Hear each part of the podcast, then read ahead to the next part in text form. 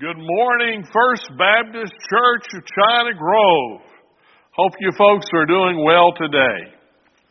And as we start and open the service, as we do every Sunday, let us do so by praying for our sick, those in need, for our country, our leaders, and for the lost people of our community.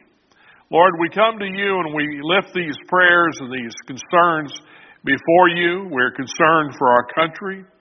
We are concerned for its spiritual well being. We do pray for our leaders, and Lord, we ask your blessing upon them and guide and direct their hearts, Lord, that we might live peaceably in the world. Lord, we pray for the upcoming election. We pray your will would be done. And Lord, we also want to pray for the many sick among us. Lord, there are those who are hurting and need your grace this week. Lord, supply ample amount. We thank you and we praise you in the blessed name of Jesus. Amen. I want to talk about falling, injured by a fall.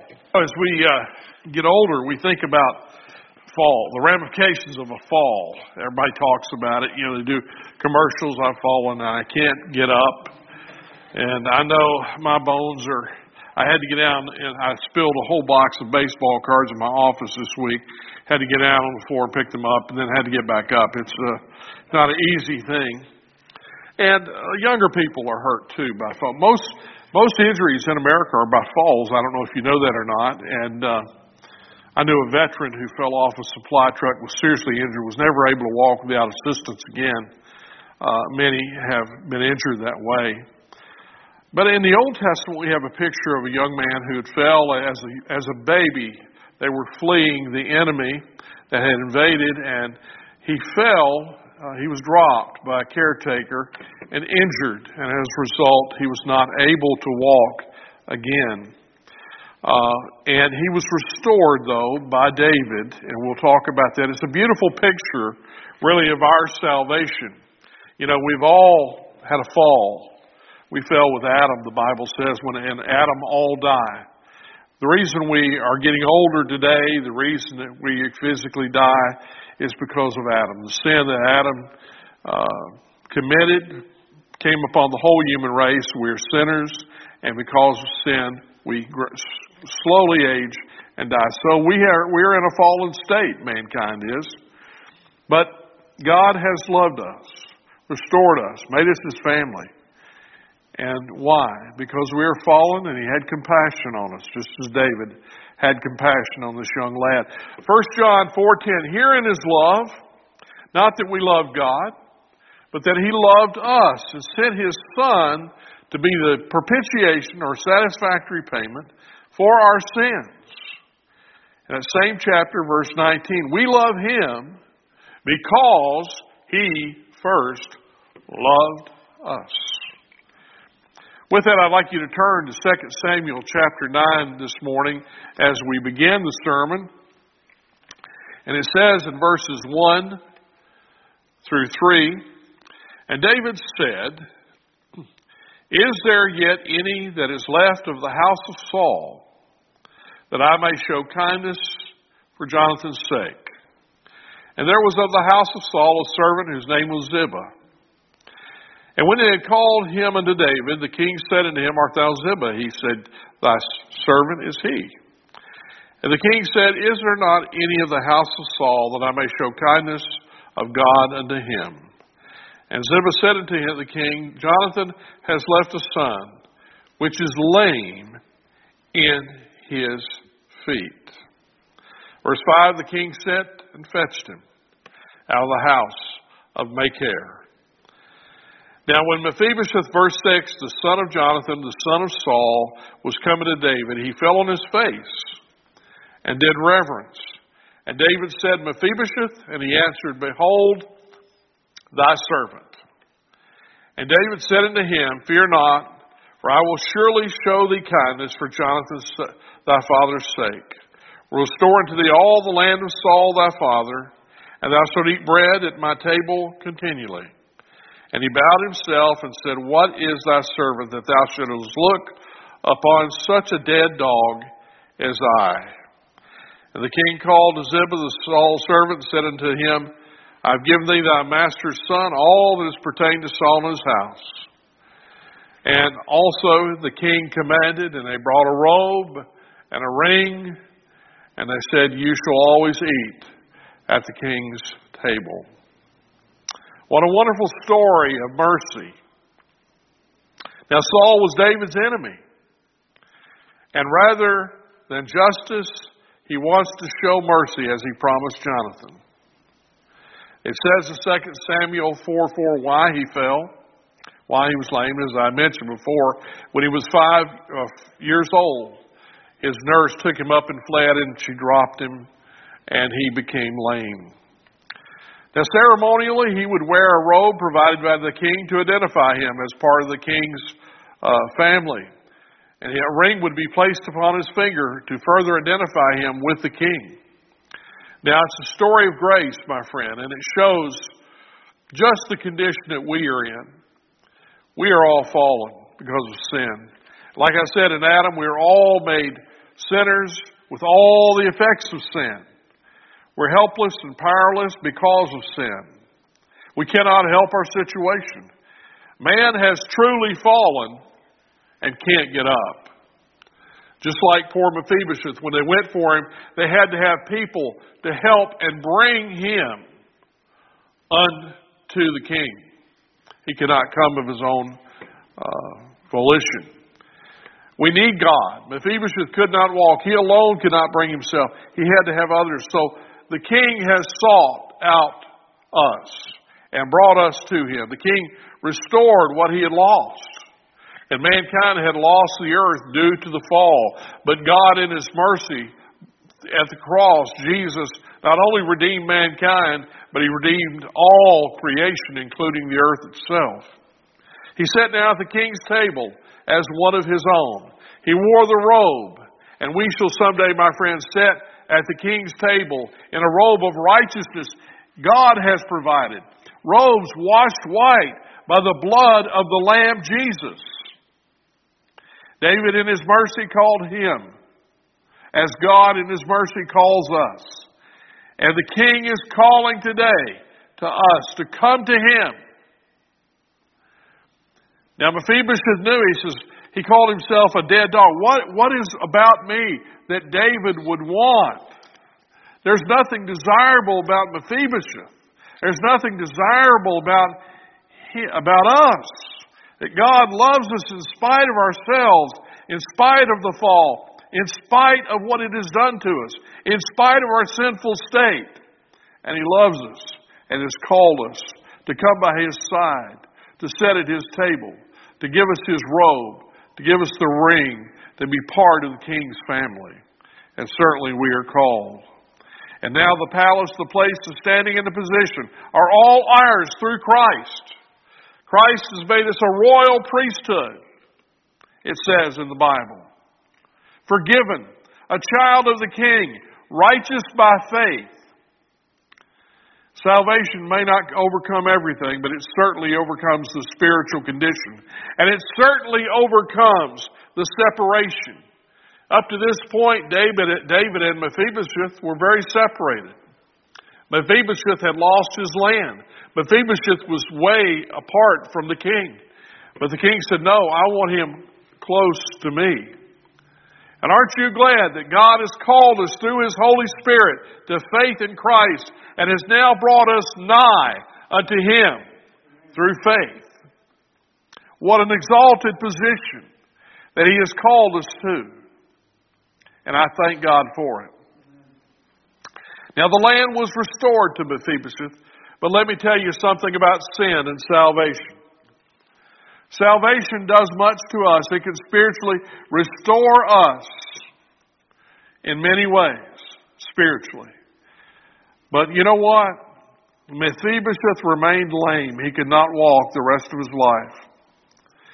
We get saved. God doesn't make us taller, doesn't make us prettier. He can't take away necessarily physical deformities. You know, I sat on the phone yesterday talking to a lady, Margaret Searcy. Now, Margaret was born with missing part of her legs. She was three foot seven. She was my son's Sunday school teacher, one of the best Sunday school teachers I've ever seen. And they to this day love her very dearly. She was a great lady. And let me tell you something. She was saved, but God used her at her exalted height of three foot seven to touch a lot of lives. And I've heard her give her testimony many times how that she wasn't wanted in the school system and they wanted to send her to an institution. And her uncle carved her a crutch out of wood. And she hopped on the school bus, and different students would carry her through the halls of the school. What a wonderful story she has. Now, she did not get bigger, and she did not get healed from her situation because of salvation. The Apostle Paul was short, he had physical ailments, they said his appearance was not well. It wasn't good to look at him. He wasn't handsome to look at. And his sometimes speech was weak. But they said he was powerful through Christ.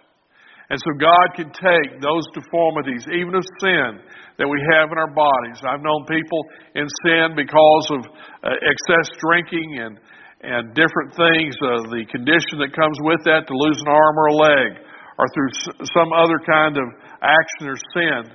They have lost arms, legs, whatever, uh, health because of sin, yet they struggle to overcome that in Christ. And, and sin has affected our very physical being. We're aging, we're dying daily. We're getting older and dying, one less day. And often in this life we struggle because of sin, but through Christ we can be victorious. Through Christ we can have the spiritual victory. We can overcome sin in our lives, and we can be all we can be for Christ. Doesn't mean we'll be taller or prettier, and I wish I could be taller. They tell me when I have knee surgery, I'll be at least an inch taller. Hallelujah. Only through knee surgery, replacement surgery, because I've lost an inch. I'm excited about that. But we can't really, we may not be richer. We may not be rich, prettier, taller, whatever. But guess what? We can have a changed heart and we can live victoriously in Christ, and we can have a blessed life full of richness in Him.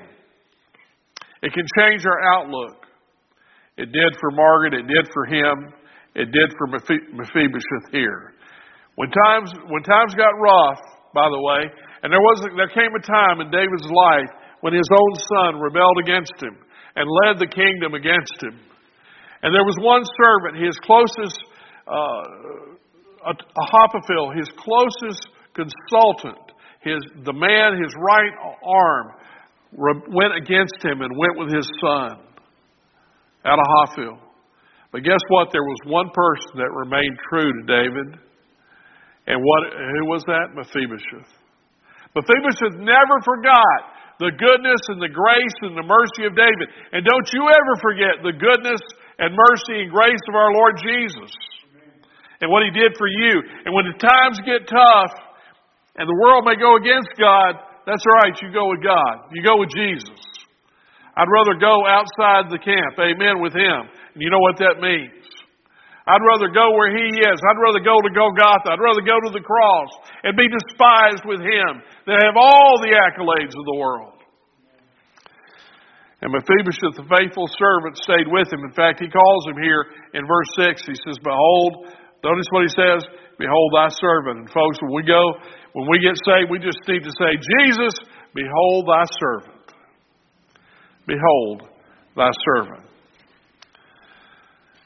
Well, there is sin in the world.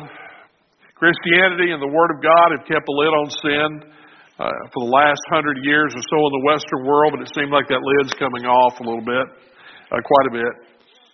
Uh, the lid has come totally off, let me just say it that way. We see immorality of all kinds violence, murder, materialism, lust for things, drugs, alcohol, sexual sin, on and on and on. But Second Peter tells us this. We have escaped the corruption in the world.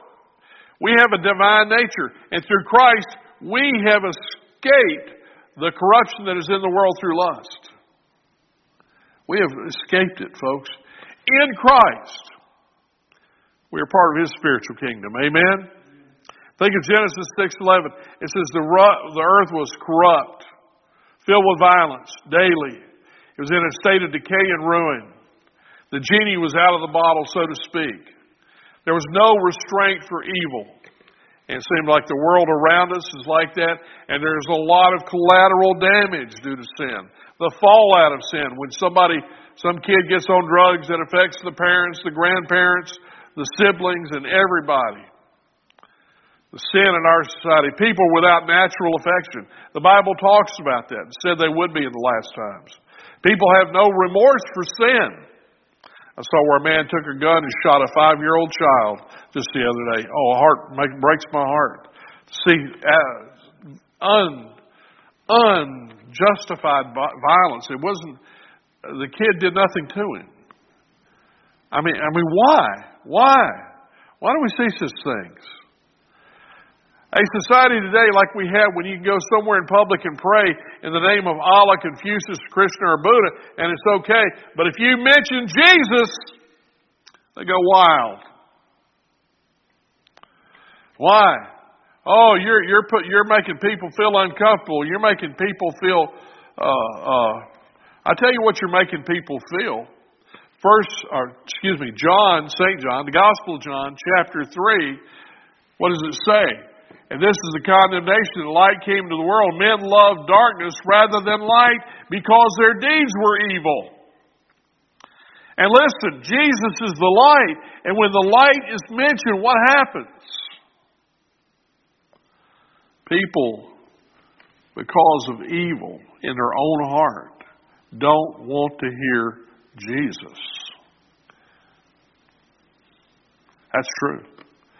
Paul, again, we mentioned last week at Mars Hill, he is appointed a day in which he will judge the world, Jesus, by Jesus, by that man whom he hath ordained, whereof he has raised him from the dead, given assurance to all men that he's raised him from the dead.